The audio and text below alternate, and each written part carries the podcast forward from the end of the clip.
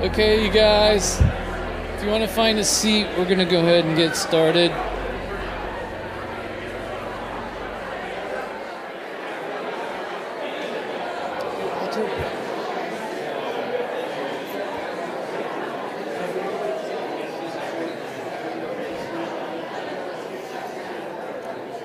All right, you guys, if you want to grab a seat, we're going to get going here. Good to see you all this morning. It's good to hear your voices talking to one another. That's awesome.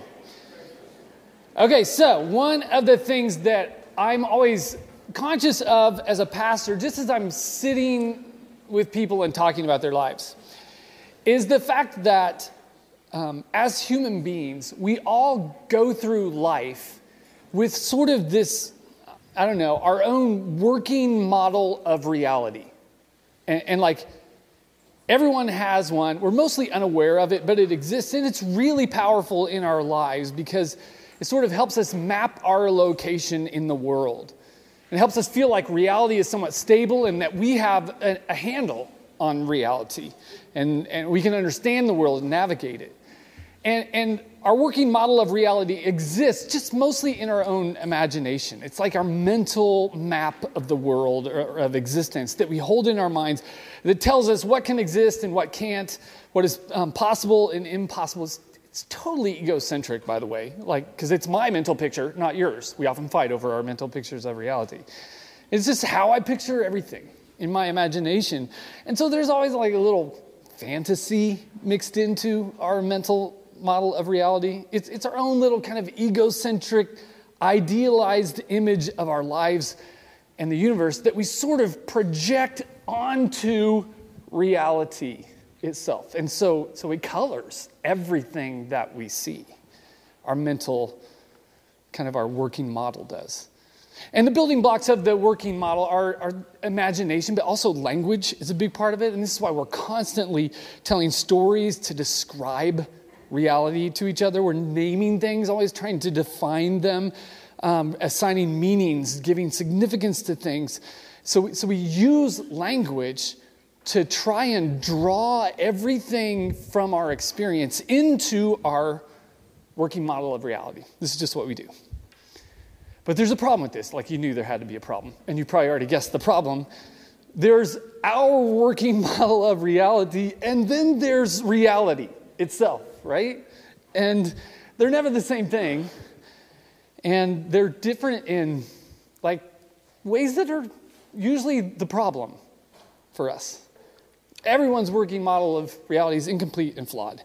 And on some level, we all totally know this, but as we go about our daily lives, we mostly try to ignore the difference between reality and our working model of reality. And we sort of have to, because, like, we need to get through the day. We need to feel like our world is stable and we have a handle on it. And so, mostly what we do is try to force everything that we encounter into our working model of reality. Every, everything that we run into. And any aspect of life that, that we can't make fit, it's almost like we can't even see it. This is why I say I bump into this when I'm sitting with people or when I'm in conversation, because Lots of times you'll see this with your friends, especially with your kids. You can see it and they can't see it, right? It's, it's like it's invisible to us. Things for which we have no imagination, they, they might as well not exist at all. If we can't visualize something or conceptualize or imagine something, it's hard to perceive that something as part of reality for us. Let me see if I can illustrate this. So just pretend for a moment that hanging on our, our wooden screen up here is Tim Suttle's imagination, okay? Because this is what I look like in my imagination, right? Now let's do one that actually looks like me. So it's not actually me either. Do you know who that is? It's Matt Nagy, the Chiefs offensive coordinator. Have you noticed this? We're like long lost brothers. We look, it happens to me constantly. It happened to me yesterday at this funeral. This guy was like, and then, then he started to realize, he goes, you look like Matt Nagy. Like he was afraid to say. Uh, he thought it was me. Okay, now let's do me. This go to a picture of this me. This is me. Very pensive. Right? So deep. So this is my this is my imagination that and, and just pretend it, it's it's made out of metal that's magnetized. Like, so just, just, my, just my lovely bald head there is magnetized. Everything else isn't, right? And, and so reality comes flying at my imagination, and the only things that will stick to it are things that are made of a certain kind of material for which I have an affinity. In this case, they have to be made of metal. If it's wood or cloth or plastic or some other thing, it just they'll come at me in reality, but they'll just hit and fall when reality hits me in, in the face, right? And so those things, if they're not made of metal, they don't stick, and so they never really become part of my working model of reality. And, and, and this is just this is just how it works for us. And so our imagination is kind of a limit um, in terms of how we see the world.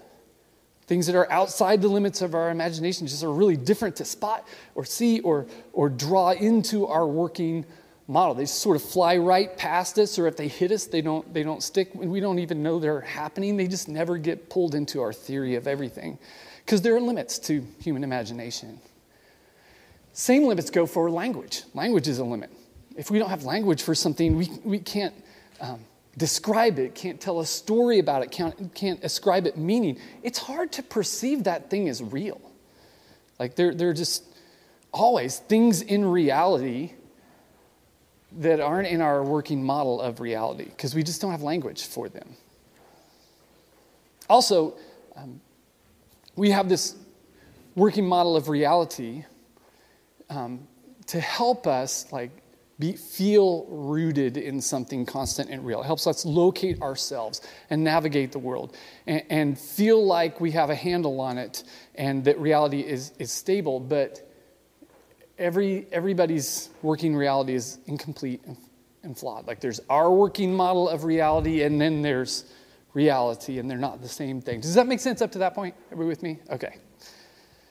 And most of the time, we can just ignore the difference between the two. Sometimes we can't. And, and this is a problem.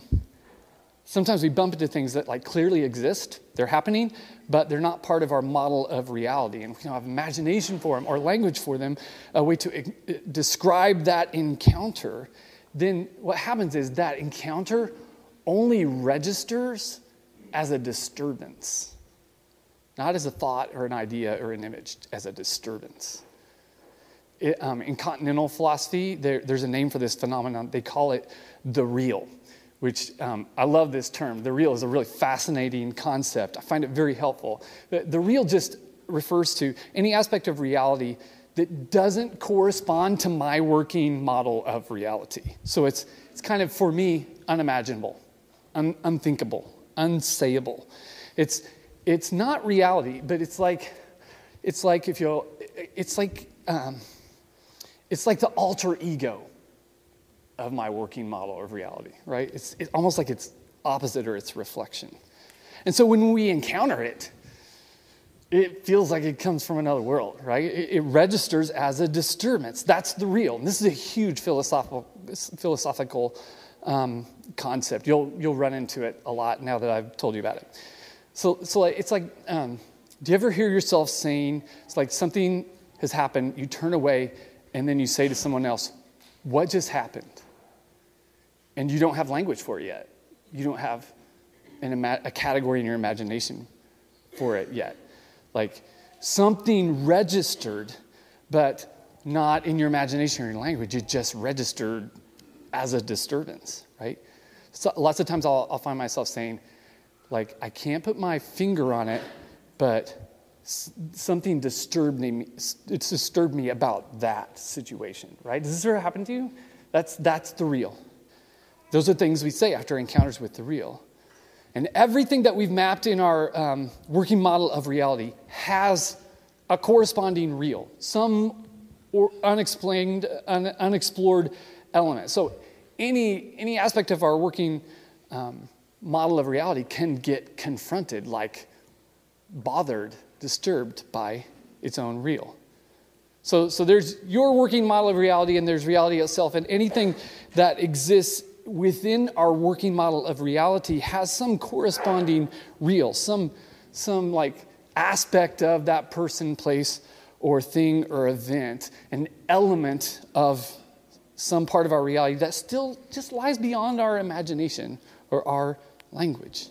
So there's the real of your marriage, the real of your children, or your family of origin. There's a real of your profession or why you're chasing that degree. There's a real of the house that you dream about having or the car you drive. The real is just that, that aspect of anything that sort of lies, we're blind to it, where it's outside of our working model of reality. So that when we encounter that aspect of a thing, we don't even know what it is. It just registers as a disturbance because it's it lies outside our working model. Let me see if I can give an example to help us understand the real. I'm going to pull back the curtain on Tim a little bit, so you have to promise not to use this knowledge against me, okay? Um, I'm getting better at it now, but for most of my life, I have lacked the ability to discern when I'm being manipulated by people who are good at manipulation. It's just like something I don't have a sensor for uh, unless it's like totally obvious. I have always just assumed people are on the up and up and being genuine with me, which isn't always true. And it's not like I was totally gullible or something. It's like if it was obvious, I knew. But if someone, it was like someone I had a, a relationship with, or, or especially if um, they didn't even know they were doing it, which happens sometimes, you know. I just couldn't imagine someone trying to work me, trying to use me or control me. I just, I didn't have an imagination for it or the language to name it and describe it. But anyone, any, anytime it was happening, it was almost like my body already knew it. You know what I mean? Has that ever happened to you? I don't know what's happening here, but something is happening. I could feel it. I just couldn't name it, and I had no category for it. And so I would get this uncanny feeling, this like eerie sensation, like there's a ghost in the room I couldn't see because I was having an encounter with the real of that relationship. And, and so what I was feeling in my bodies, in my body was my defenses kicking in to guard me against the real of that relationship. Literally, you guys, this is like I, I, spent so much time on this with a therapist trying to figure this out, have them reflect it back to me, because I had this pattern of getting sucked into these kind of controlling relationships. And it was happening, my imagination couldn't catch it, and my language couldn't describe it, but I knew it was happening. It's like my body knew. And um, so things, like they, they taught me to pay attention to what's happening in your body. And I could start to feel things, like my mind always goes fuzzy when it happens. I'd start um, sweating. I would start sweating and usually oversharing, because apparently this is one of my defense mechanisms. and then this, here's a funny one. I, I noticed that I would start like contorting and moving around in my chair like a, like a middle school boy or something, right? So, like, if we're ever hanging out together and I'm sweating and oversharing and contorting my body, you're probably manipulating me. And I will not know. Like, I will have no idea it's happening this is what an encounter with the real is, is like. It doesn't fit within our working model of the reality of whatever this is, like a, a relationship like that. It's like the opposite of that almost. It's like it's alter ego, but it's happening.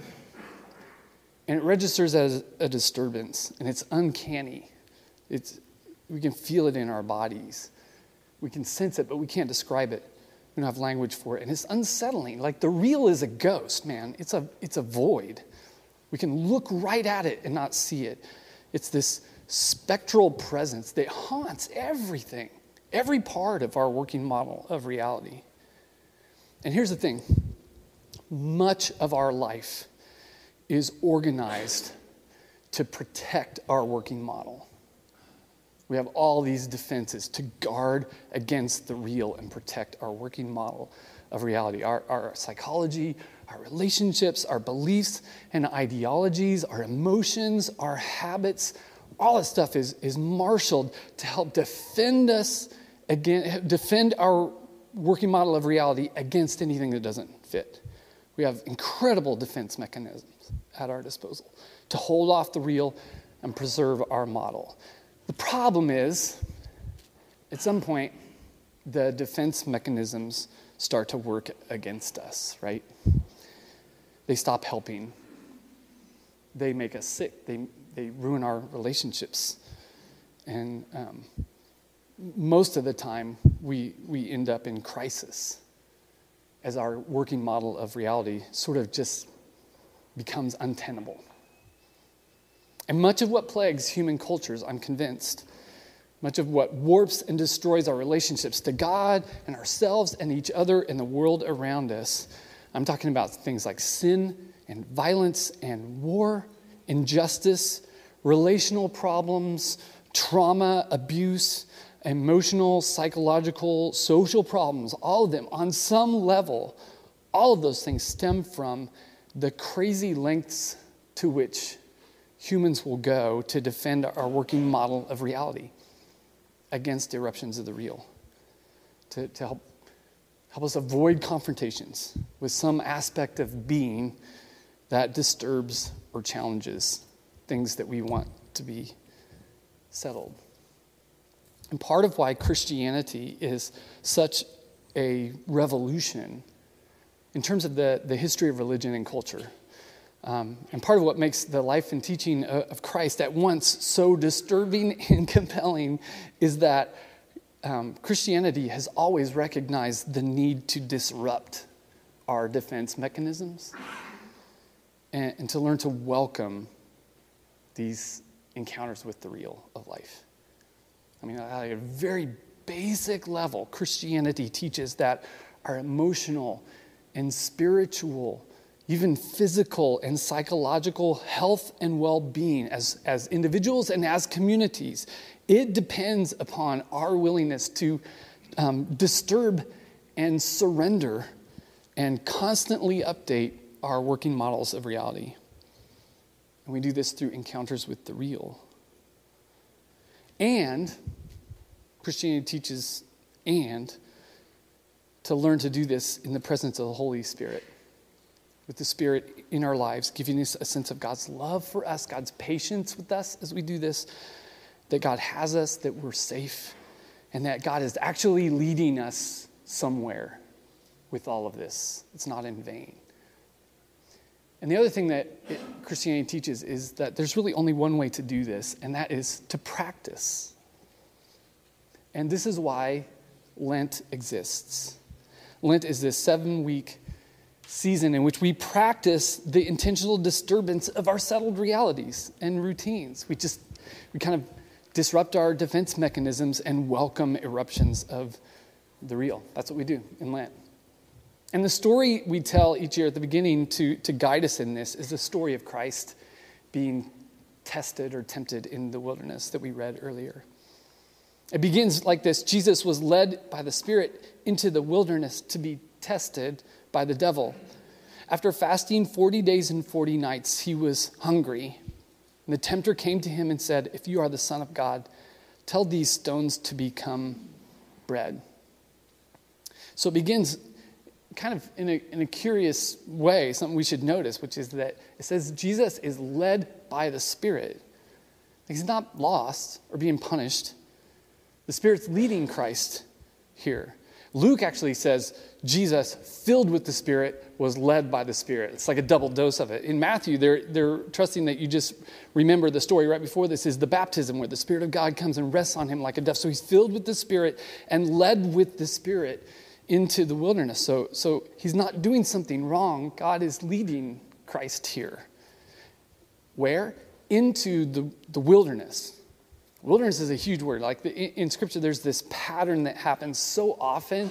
It, it, has become a general principle in, in the Hebrew tradition, the Jewish tradition, and Christian tradition. It's this idea that God does a specific kind of work when we disengage from our normal routines of life you know, like in our homes and in regular spaces, all of our defenses are at our disposal. They're fully stocked, right? We're safe and comfortable and protected from harm from, from the elements, and we're close to like family and friends. And so, anytime there's a disturbance or a little like pain or discomfort, we have a quick way out, always ready, ready at hand. The medicine cabinet, you know, the liquor cabinet, the TV, the phone, the, the computer, food, some, just somebody to, to talk to. And in the Christian narrative, there are these two biblical words that track together that signify the lack of those defenses, those quick fixes. And it's the word wilderness and the word desert. and they're used almost interchangeably. And they sort of symbolize this place where God has special access to people for a specific kind of work, usually making adjustments to our working model of reality. And God does this because God has led people into the wilderness. So, the wilderness or, or, desert is where this kind of work happens. It's a huge theme in the scriptures. In fact, the word wilderness is 164 times in scripture. The word desert shows up 192 times. That's a 356 times these concepts are used. That, in, in terms of scripture, that's a lot for a concept to show up. Plus, the, like the list of people who are led into the wilderness, er, it's like the who's who of the Bible. It's Abraham, Sarah, Hagar, Joseph, Moses, Aaron, the entire Israelite people, David, Elijah, John the Baptist, Jesus, just to name a few of them. Plus, then there's all those weird stories of people who are stranded in some kind of wilderness, like Daniel in the lion's den, or, or Jonah in the whale, or Elijah in the mouth of the cave, or Mary hidden up in the hill country with Elizabeth or Paul shipwrecked, or, or John exiled on an island. God has this habit of just plucking people out of their normal routines and their working model of reality and the, the defended spaces and then plopping them down in some kind of wilderness in order to do some, some work on their working model of reality because their, their current model is holding them back in some way or causing them problems. And these words, desert and wilderness, they're like textual clues. They just signal that that's what's happening right here. God's doing a specific kind of a work.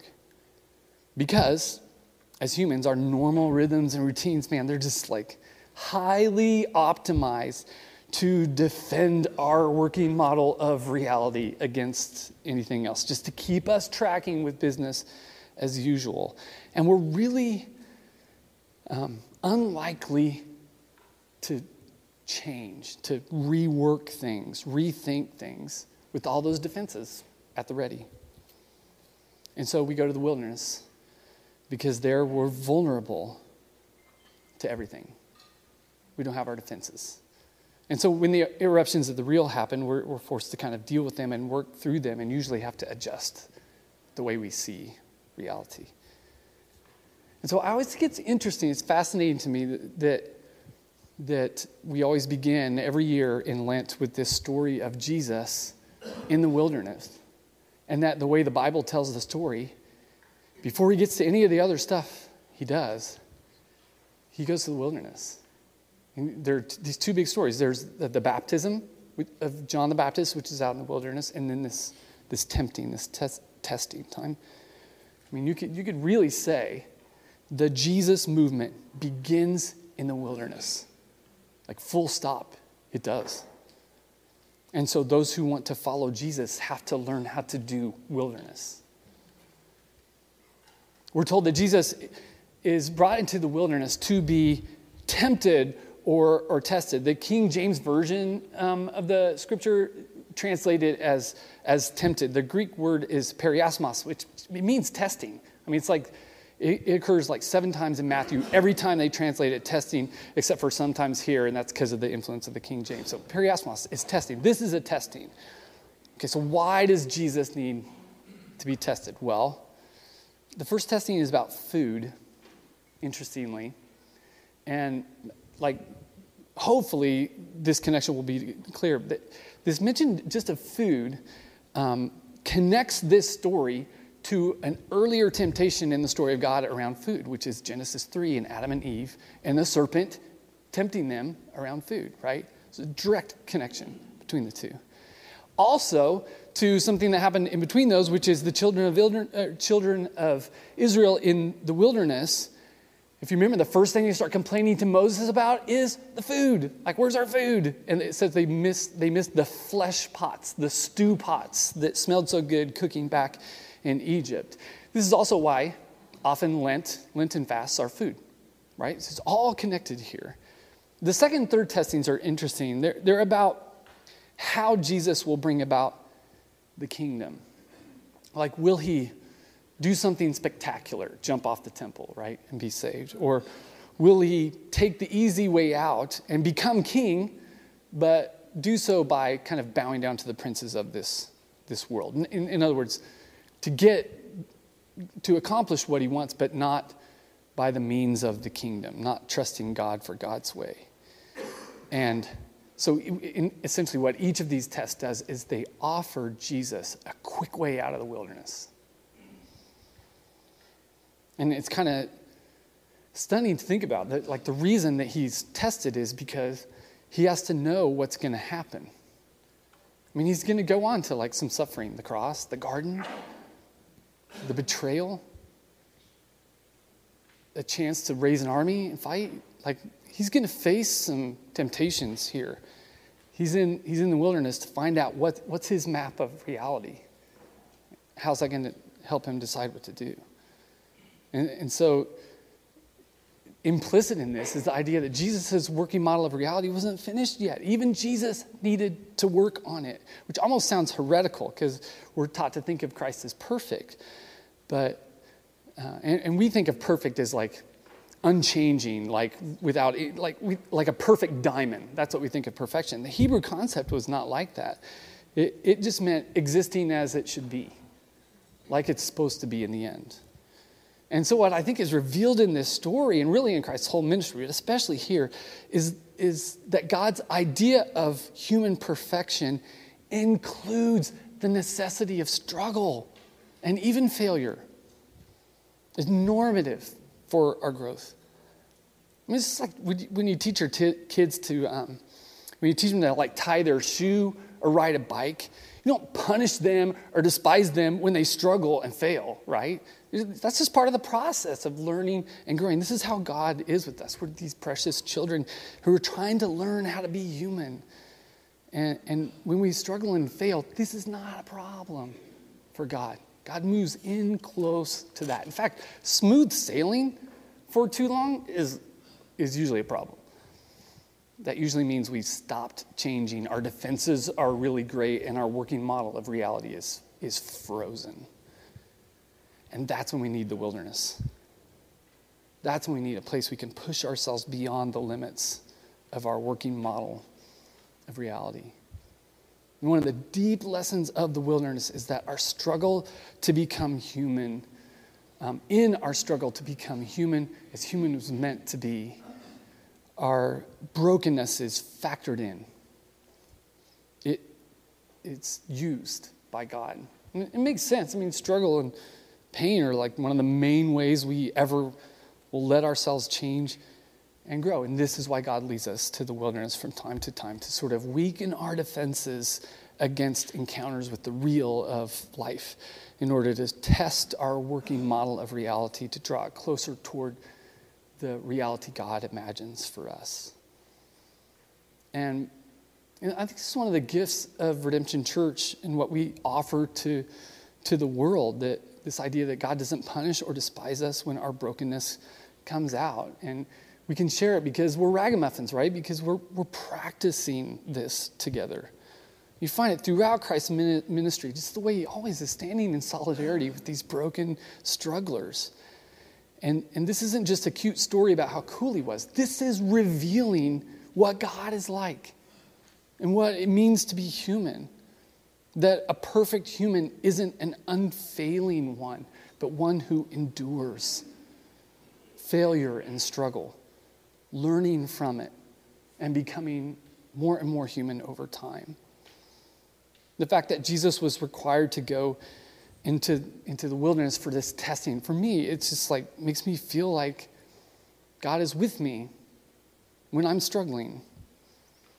It's interesting if you don't know Hebrew, you kind of you, you, miss one of the ways that God is patient um, with our struggles. It, um, when we're told like He's led in the wilderness it says for 40 days and 40 nights. You know, Hebrew numbers, they 40, they, they have other meanings. Like 40 can mean 10 times 4, or it can mean another concept. And the concept is just enough, enough time, um, however long it takes. Um, God has as much time as we need to change and grow. And so the, the patience of God is just embedded right here in the story that number 40 has deep significance for, for God like taking however much time we need. It would also remind us of things in the Hebrew narrative if we were first readers. So things like, things like um, Israel spent 40 years in the wilderness learning to trust in God. Elijah spent 40 days in the wilderness trying to learn to hear the voice of God. Jesus here spends 40 days in the wilderness to be tested by the tempter. And so with the 40, God's patience just sort of sits over all of that stuff. 40 also signals, 40 and wilderness signals that this is like an Exodus thing happening. So God is trying to lead us out of a limited working model of reality toward something bigger here. So that children of Israel, they're, they're in Egypt for 400 years. Like their minds, their model of reality had been formed as slaves. They, they, don't, they don't know how to trust in God. They don't even know, if you remember the story, they don't even know God's name. They don't have language for God, much less imagination. And so God leads them into this wilderness time, this place of utter vulnerability, and, and really gives them a whole new working model of reality over that 40 years. And it's just the daily practices that help him do it. So they need water, got to find a rock, and he hits the rock with the staff. You need, need food, got to go with, with, manna in the morning. If you need directions, you follow the, the pillar of cloud and fire. For 40 years, they do these simple practices in the wilderness. And God just gives them a whole new working model of reality to help them stop living like slaves, you know, and start living like children of God. And so Jesus is led into the wilderness for 40 days to, to be tested, to see if he'll take the easy way out of the wilderness or, or trust God for whatever needs to happen in that place. And what ends up happening, of course, is that Christ is revealed to be the bread of life, like the manna in the wilderness. He's revealed to be the living water, like the staff and the rock in the wilderness. He's revealed to be the way right? Just like the pillar of cloud and fire. This is the Christ that's revealed, and it's revealed in the wilderness. You know, we go through our life with our working model of reality. It's just locked down and highly defended against anything that might disturb it. And these defenses, at some point, always start to work against us. They're like um, they're like ma- massive fortresses around our working model of reality. And at some point, it becomes hard to tell if they're keeping scary things locked out or scary things locked in, lock, locked inside us. If they're keeping us safe or keeping us in bondage, like the children of Israel in Egypt.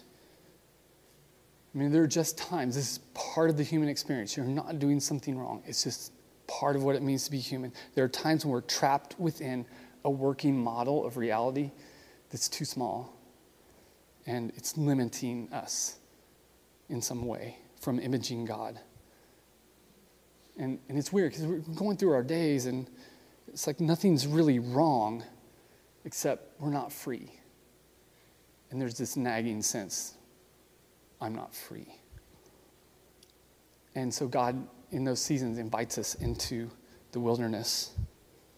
And we do this as a practice every year during Lent. Lent is 40 days long, um, excepting Sundays. You don't count Sundays, to fit this biblical pattern. We do these practices like fasting from something just to kind of weaken our defenses. It's almost arbitrary. And, and we embrace the intentional disturbance of our settled realities. I always like to try, try to hijack something that's like um, where I do my defensiveness. Like I'm, this year, I'm not eating after 10 p.m. because that's usually when something's wrong, and I it's either eat or feel your feelings, so I eat. Right? It's stuff like that. Just something that'll keep us from defending ourselves against the thoughts we don't want to think and the, the feelings we don't want to feel. And the story of Christ in the wilderness teaches us that that um, if, if you do this and you start to feel kind of lost and a little bit broken or angry or frustrated in the wilderness of life, or in this case of Lent, this story tells us you're not doing anything wrong. Even Christ did this. Your brokenness is factored in And God makes it serve a beautiful purpose. It tells us God's Spirit is always with you, guiding you, protecting you. You're not alone.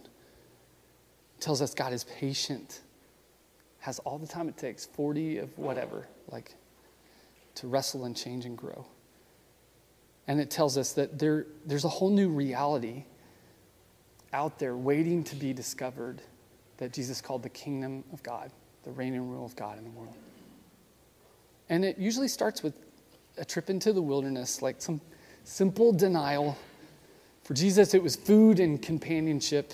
For us, it can be, you know, chocolate, caffeine.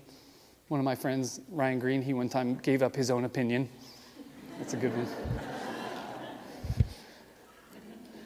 And what happens is God, God uses that self denial, that hijacking of our defense mechanisms, as a tool to kind of gain access to our working model of reality, to bring it more in line with reality itself, but also to bring it more in line with the reality God is trying to foment and bring to be in the world the kingdom of God. The, the reality that ultimately we say as Christians has been re- revealed in Christ. One of my favorite guys, Dallas Willard, he said it this way, and we'll end with this quote. He said, The self denial that Jesus calls us to is always the surrender of a lesser, dying, petty, futile self for a greater, eternal one. That's what we're doing.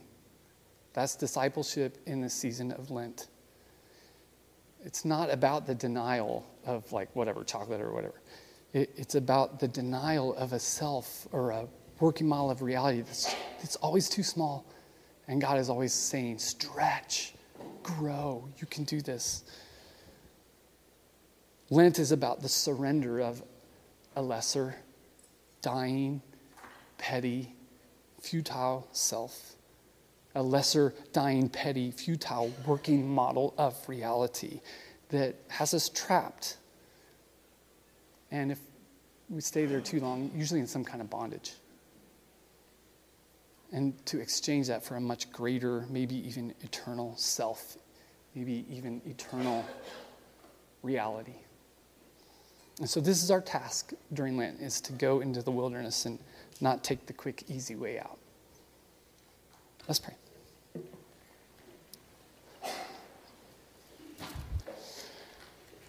God, we're grateful for the season of Lent and for this story of Christ who just entered fully into everything that we have to enter into in life. We thank you, God, that you're not far off in a way, but that you've, you've come for us. And pray that the Spirit of Christ would inhabit all of our lives and bind us together during this season of Lent. And we pray that we would be brave to like find a way to to give you access to our hearts and to our imagination and to our language, to our, our working model of reality. And pray that we would stay with the practice of wilderness and give you access to all of it.